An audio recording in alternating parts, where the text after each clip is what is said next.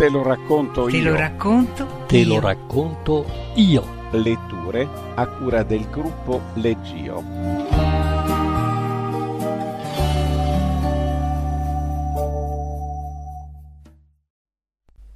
Bayonne di John Cheever.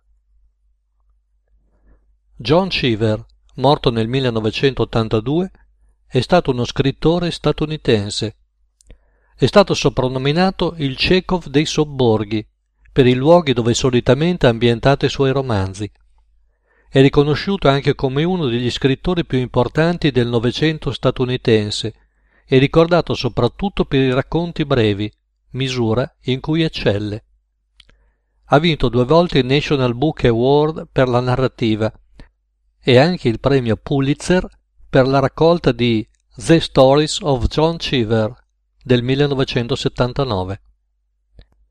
I suoi temi ruotano attorno al dualismo della natura umana, a volte drammatica, come la disparità tra aspetto esterno e decoroso di un personaggio e la corruzione interiore, segreta o esplosa in conflitti sociali e familiari, spesso tra fratelli, dove i personaggi incarnano gli opposti, il chiaro e l'oscuro o la carne e lo spirito. Spesso si sofferma anche sul contrasto tra la sicurezza delle apparenze della quotidianità e i timori, le insicurezze, i demoni che si annidano nell'animo di ognuno e che si manifestano drammaticamente all'improvviso.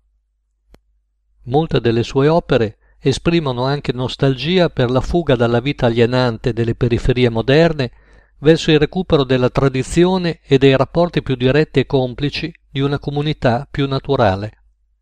Un'altra sua caratteristica, specialmente dei racconti, è che spesso, nonostante siano ricchi di toni inquietanti, dona immancabilmente ai suoi personaggi un finale salvifico e benevolo. Legge Giovanni Rosa. Il ristorantino si trovava nella zona del mercato, vicino alla sponda del North River. Il marciapiede era fiancheggiato da casse di frutta e verdura e il mercato dei polli, che puzzava di terriccio caldo ed escrementi, era un solo isolato. La strada sembrava sempre intasata da camion e carretti. La Ninth Avenue Hell correva sopraelevata e il suo rumore lo sentivi a stento sopra il gran baccano del traffico e il latrato dei clacson dei camion sull'interstatale. La maggior parte dei clienti erano persone che lavoravano al mercato o camionisti. Di prima mattina non c'era molto movimento. Qualcuno si fermava per un caffè o un dolcetto, niente di più. A mezzogiorno però il posto diventava così affollato che talvolta si dovevano aspettare dieci minuti per trovare uno sgabello libero. All'una e mezza il movimento cominciava a scemare e alle due e mezza il locale era di nuovo vuoto, a parte qualcuno che prendeva un caffè o gironzolava intorno alla baseball machine. Allo stesso modo si svuotava un po' tutta la zona e alle sette il quartiere era silenzioso e deserto, a parte qualcuno che se ne stava su uno dei moli a guardare il viavai del porto, qualche tram vuoto che attraversava la città o un ubriaco che barcollava sul marciapiede diretto verso qualche bar più a nord. Alle sette il posto veniva spazzato e lavato, le sedie venivano impilate sui tavoli e il posto chiuso fino alla mattina seguente. La folla di mezzogiorno era l'unica cosa che teneva in piedi la baracca. C'erano quattro uomini al bancone e dall'altra parte una sola fila di tavoli con una cameriera a servire. Si chiamava Harriet, ma tutti la chiamavano Bayonne. Un giorno uno della macelleria le aveva chiesto da dove veniva. Bayonne, aveva risposto. Anch'io, aveva detto lui. Smettila di scherzare, aveva detto lei. Guarda che non scherzo, è la verità. Ehi, Bayonne, aveva gridato un altro dal tavolo. Una birra alla spina. Lei si era voltata e da quel momento tutti l'avevano chiamata Bayonne. Aveva da poco passati quaranta, era stata sposata, ma ora viveva da sola.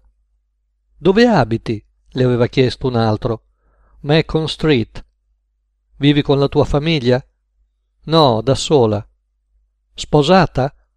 Lo ero. Ehi, Bayon, servimi per favore. Non aveva mai abbastanza tempo per dilungarsi nelle chiacchiere, ma nel correre tra i tavoli e il bancone con i vassoi pieni aveva sempre una risposta per tutti. Indossava una divisa nera e un paio di scarpe col tacco basso tutto impolverate, rovinate e andanti sui lati per via dell'uso. Il suo viso era pieno e piacevole, anche se il naso era un po' storto, come se se lo fosse rotto. Aveva i capelli tinti, un paglierino poco luminoso, ma la tonalità originale, un biondo ben più scuro, si vedeva nella riga al centro. Erano arricciati in breve onde innaturali che sembravano create con un ferro rovente. Non aveva un bel corpo. I polpacci erano grossi e pesanti, e poi era completamente piatta. Sapeva muoversi, camminava come se fosse bella e attraente e ne fosse consapevole. Mentre aspettava gli ordini, si dava sempre un colpetto rassicurante ai capelli all'altezza della nuca e sorrideva a quelli seduti al bancone. La adoravano tutti. L'unico momento in cui era veramente sotto pressione era nelle due ore a partire da mezzogiorno, due ore di lavoro duro e senza sosta. C'erano circa cinquanta coperti e lei doveva servirli da sola. Le gridavano le ordinazioni e lei le ripeteva il tipo del bancone che a sua volta le urlava quelli degli scaldavivande. E contemporaneamente cercava di tenere viva la conversazione, flirtando con i clienti. Tutta questa concitazione le faceva venire la voce rauca e le uccideva le gambe, ma le piaceva. Le piaceva così tanto che ogni mattina, prima della ressa, diventava irrequieta. Faceva avanti e indietro nel locale, aggiustandosi i capelli dietro la testa e guardando il traffico oltre i vetri sudici della vetrina. Poi dalla tasca della divisa tirava fuori una scatoletta e si incipriava il naso guardandosi allo specchio sopra il distributore di sigarette. Dopodiché andava ad appoggiarsi al bancone a guardare i colleghi riempire gli scaldavivande. Spero che si sbrighino a entrare. Preferisco lavorare che rimanermene con le mani in mano. Tra poco ci sarà l'invasione, Bayon. Che fretta hai? Oh, non so ma preferisco lavorare che starmene con le mani in mano come ora. Verso mezzogiorno i clienti cominciavano ad affollare il locale. La salutavano tutti e lei non faceva mancare un sorriso o un saluto a nessuno. Non era carina, ma quel suo modo di rispondere alle domande, il modo in cui si allungava sulle loro spalle e il modo in cui si muoveva la rendevano attraente. Di lì a poco il chiasso nel locale sarebbe aumentato il volume delle voci dei clienti sarebbe stato sempre più forte, fino a diventare un boato sopra l'acciottolio dei piatti, le urla del bancone e la sua stessa voce chiara e forte. Ehi, Bayon! Da questa parte, Bayon! Una fetta di torta, Bayon! Bayon correva avanti e indietro, ridendo e scherzando e tenendo i clienti per mano mentre decidevano cosa ordinare. Il chiasso e l'ammirazione degli uomini e il tintinnio delle stoviglie sembravano inebriarla, come lo scroscio di applausi per un'attrice o il tuonare di zoccoli e l'odore di concino per gli spacciatori di informazioni sui cavalli vincenti. Aveva un passo leggero e deciso, e nonostante il posto fosse affollato, si muoveva svelta tra i tavoli e non faceva mai cadere un piatto o versare qualcosa.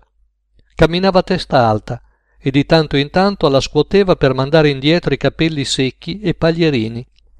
Il suo corpo era vivo di una vitalità inconsapevole, gli occhi erano luminosi e lei era tutto un sorriso, il sorriso silenzioso e contenuto di una donna che gongola nell'ammirazione degli uomini. Ma alle due e mezza tutto questo finiva e la stanchezza si faceva sentire tutta insieme. Bayon puliva i tavoli e andava alla toilette per fumarsi una sigaretta mentre parlava col cuoco attraverso la porta aperta. Stanca, Bayon? Sì, però mi piace. Lo sai com'è. Alla fine comincia a piacerti. Erano due anni che lavorava lì e fino a quel momento aveva fatto tutto da sola e senza nessun aiuto. Quando un giorno la direzione decise di affiancarle un aiutante. È così che si comportava la direzione. Il capo di quelli al banco ricevette la comunicazione e gliela riferì. Bayon, avrai un aiutante, le disse. Lei se ne stava dalla parte opposta del locale guardando fuori. Cosa? Avrai un aiutante. Bayon attraversò il locale. Vuoi dire che verrà qualcuno ad aiutarmi? Proprio così. Ma a me non serve nessun aiuto. Lo so che non ti serve, ma non ci puoi fare niente. Se vogliono buttare i soldi in un altro stipendio, per me è lo stesso. Devono essere impazziti, disse lei. Sì, ma non è colpa nostra. È una donna? Sì. Quando viene? Stamattina. Bayon fece un sospiro e si sedette su uno sgabello. Preferirei continuare a fare da sola, disse, così ci saranno solo problemi. Sarà di sicuro una stupida e mi toccherà insegnarle tutto. Andava tutto così bene. Perché devono intromettersi? Non sanno come vanno le cose qui. Ci pesteremo i piedi a vicenda. È così che la vedeva in quel momento. Era in grado di occuparsi dei clienti da sola e il pensiero di dover dividere il lavoro e doverlo insegnare a un'altra la irritava. Ma, scoccate le dieci, quando entrò la ragazza che si guardava attorno confusa come se chiedesse se avesse sbagliato indirizzo, Bayon si rese conto che la ragione era un'altra. Andò in bagno e si guardò allo specchio. La nuova arrivata era molto più giovane, avrà avuto vent'anni. Aveva già lavorato in altri ristoranti e conosceva il mestiere. Aveva modi di cameriera esperta, pacata, ma civettuola e un po' cinica. Aveva una bella postura, eretta e disinvolta. Sembrava una cantante. Aveva gambe slanciate e un bel fisico. Quando un cliente le chiese il ketchup, lei sorrise e rispose placidamente Non c'è nulla che non farei per te. Le braccia che si stendevano sul bancone per prendere i piatti erano magre e bianchissime in confronto a quelle ossute e muscolose di Bayonne. Bayonne non doveva insegnarle nulla, era perfetta. E così, quando cominciò la rissa, la nuova arrivata si prese metà dei tavoli e li servì con cura e rapidità, Bayona non faceva che guardarla, non perché avesse paura che commettesse qualche errore, ma per vedere se gli uomini che aveva servita per così tanto tempo avrebbero sentito la sua mancanza o avrebbero apprezzato la sostituta più giovane. A quanto pareva, quegli uomini non sentivano per niente la sua mancanza. Con una certa ansia, Bayon cercò i volti delle persone più familiari e affascinanti e vide che scherzavano amabilmente con la nuova arrivata. E così Bayonne, distratta com'era, all'inizio non fece altro che portare gli ordini sbagliati e rovesciare il caffè sui piattini. Poi si impose di non pensarci più e di concentrarsi sul lavoro. Ma alcuni clienti erano sempre lì a ricordarglielo. C'è un po' di competizione ora, Bayonne. È tua figlia? Chi è quella nuova? Alle due il movimento scemò e cominciarono a pulire i tavoli e a levare i piatti. Alle tre il locale era praticamente vuoto. Bayon andò dalla ragazza e le chiese se si trovava bene. Oh, è tutto ok, disse lei. Ho visto di peggio. Mi va benissimo così. Il lavoro è buono, le disse Bayon, ma ti logora. Guarda le mie gambe. Scrollò le spalle. E considera che anch'io avevo delle belle gambe. È vero che ti logora, disse la ragazza, ma ci sono abituata. Sono un paio d'anni ormai che lo faccio. Lo disse con secca e indifferente accettazione. Dove lavoravi prima? Su, a Yorkville. Il posto era ok, più o meno grande come questo, però là c'era meno lavoro ed era tutto più tranquillo. Se c'era meno lavoro ed era tutto più tranquillo, era anche più facile da gestire. Sono le due ore di ressa e il resto del tempo con nulla da fare che ti sfiancano. Alle cinque Bayon si levò la divisa, si rivestì e restò ad aspettare la ragazza. Ti va di andarci a prendere una birra? le chiese. Certo, ho un appuntamento alle sei, ma credo di avere tempo. Andarono in una sala sul retro di un bar dietro l'angolo e Bayon ordinò due lager. Non bevo molto, disse, e non mi piace la birra, ma che altro puoi bere con la paga che ci danno? E poi, se bevo troppo, non riesco a lavorare bene il giorno dopo. Questo lavoro si prende tutto. Da quanto tempo lavori qui? Due anni. Come sono i capi? Se proprio devo dirti la verità, terribili. Ti licenziano senza preavviso o ti trasferiscono da un'altra parte. È il posto peggiore in cui ho lavorato finora. La ragazza assaggiò la lager, ma non disse nulla. Sei un po' troppo giovane per questo lavoro, non credi? disse Bayon. Oh, non so. Sì, è vero, sono giovane, credo, ma pare che io non riesca a trovare altro. Non credo che tu possa avere problemi a trovare un altro lavoro. Sei giovane e carina. Dovresti trovarti un lavoro in un ristorante di classe, da qualche parte in centro. Ci hai mai provato? Sì, ci ho provato, ma non ho i soldi per iscrivermi in un'agenzia come si deve. Quanto costa? Ah, 15-20 dollari. Guarda, te li presto io i soldi. La ragazza la guardò un po' sorpresa. Vuoi dire che mi presteresti i soldi per l'iscrizione? Certo, proprio così. E perché mai dovresti prestarmi soldi per trovare un lavoro? Non capisco. Se hai questi soldi, perché non ci provi tu? E poi nemmeno mi conosci, non mi hai mai visto prima. Potrei non farmi vedere più. Oh, so che sei una ragazza per bene, ti si vede in faccia. E poi non mi piace vedere una ragazza giovane come te rovinarsi in un posto come questo. Ma a me non importa. No, non ti importa ora, ma dopo vedrai, ti distrugge, ti rovina le gambe, la salute, sei troppo stanca per uscire la sera. A volte io sono così stanca che non riesco nemmeno a dormire. Ascolta, disse la ragazza mentre si alzava. Sono le sei meno venti e devo andare. Ci vediamo domani mattina. Aspetta un minuto, aspetta un minuto. Sistemiamo questa cosa. Se vuoi lasciare questo lavoro, domani ti porto i soldi, così puoi fare domande in una delle agenzie. Lo faccio per il tuo bene. Non voglio vederti buttare la vita in questo posto. Ma perché ti preoccupi tanto per me? Mi va bene così. E poi tu non mi conosci. Non ti capisco.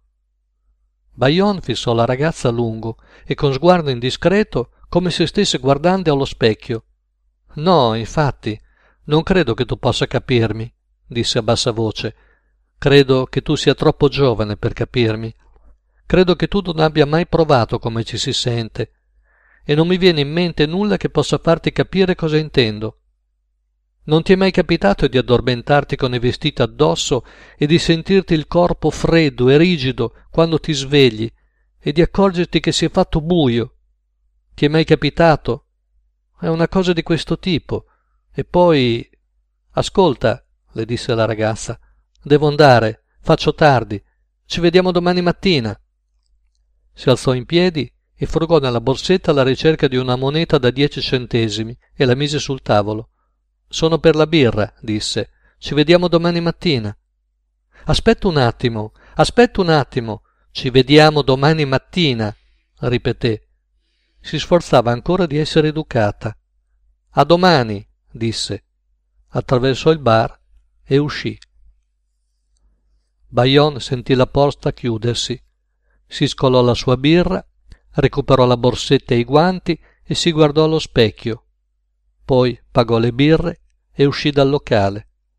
Diede uno sguardo al cielo e vide che si stava schiarendo. Non c'era più nessuno in giro. Proseguì verso sud sul marciapiede deserto. Bayon non si presentò al lavoro la mattina successiva e nessuna di quelle che seguirono. Non tornò neppure a riprendersi i vestiti, che stanno ancora lì a penzolare dall'appendiabiti del gabinetto.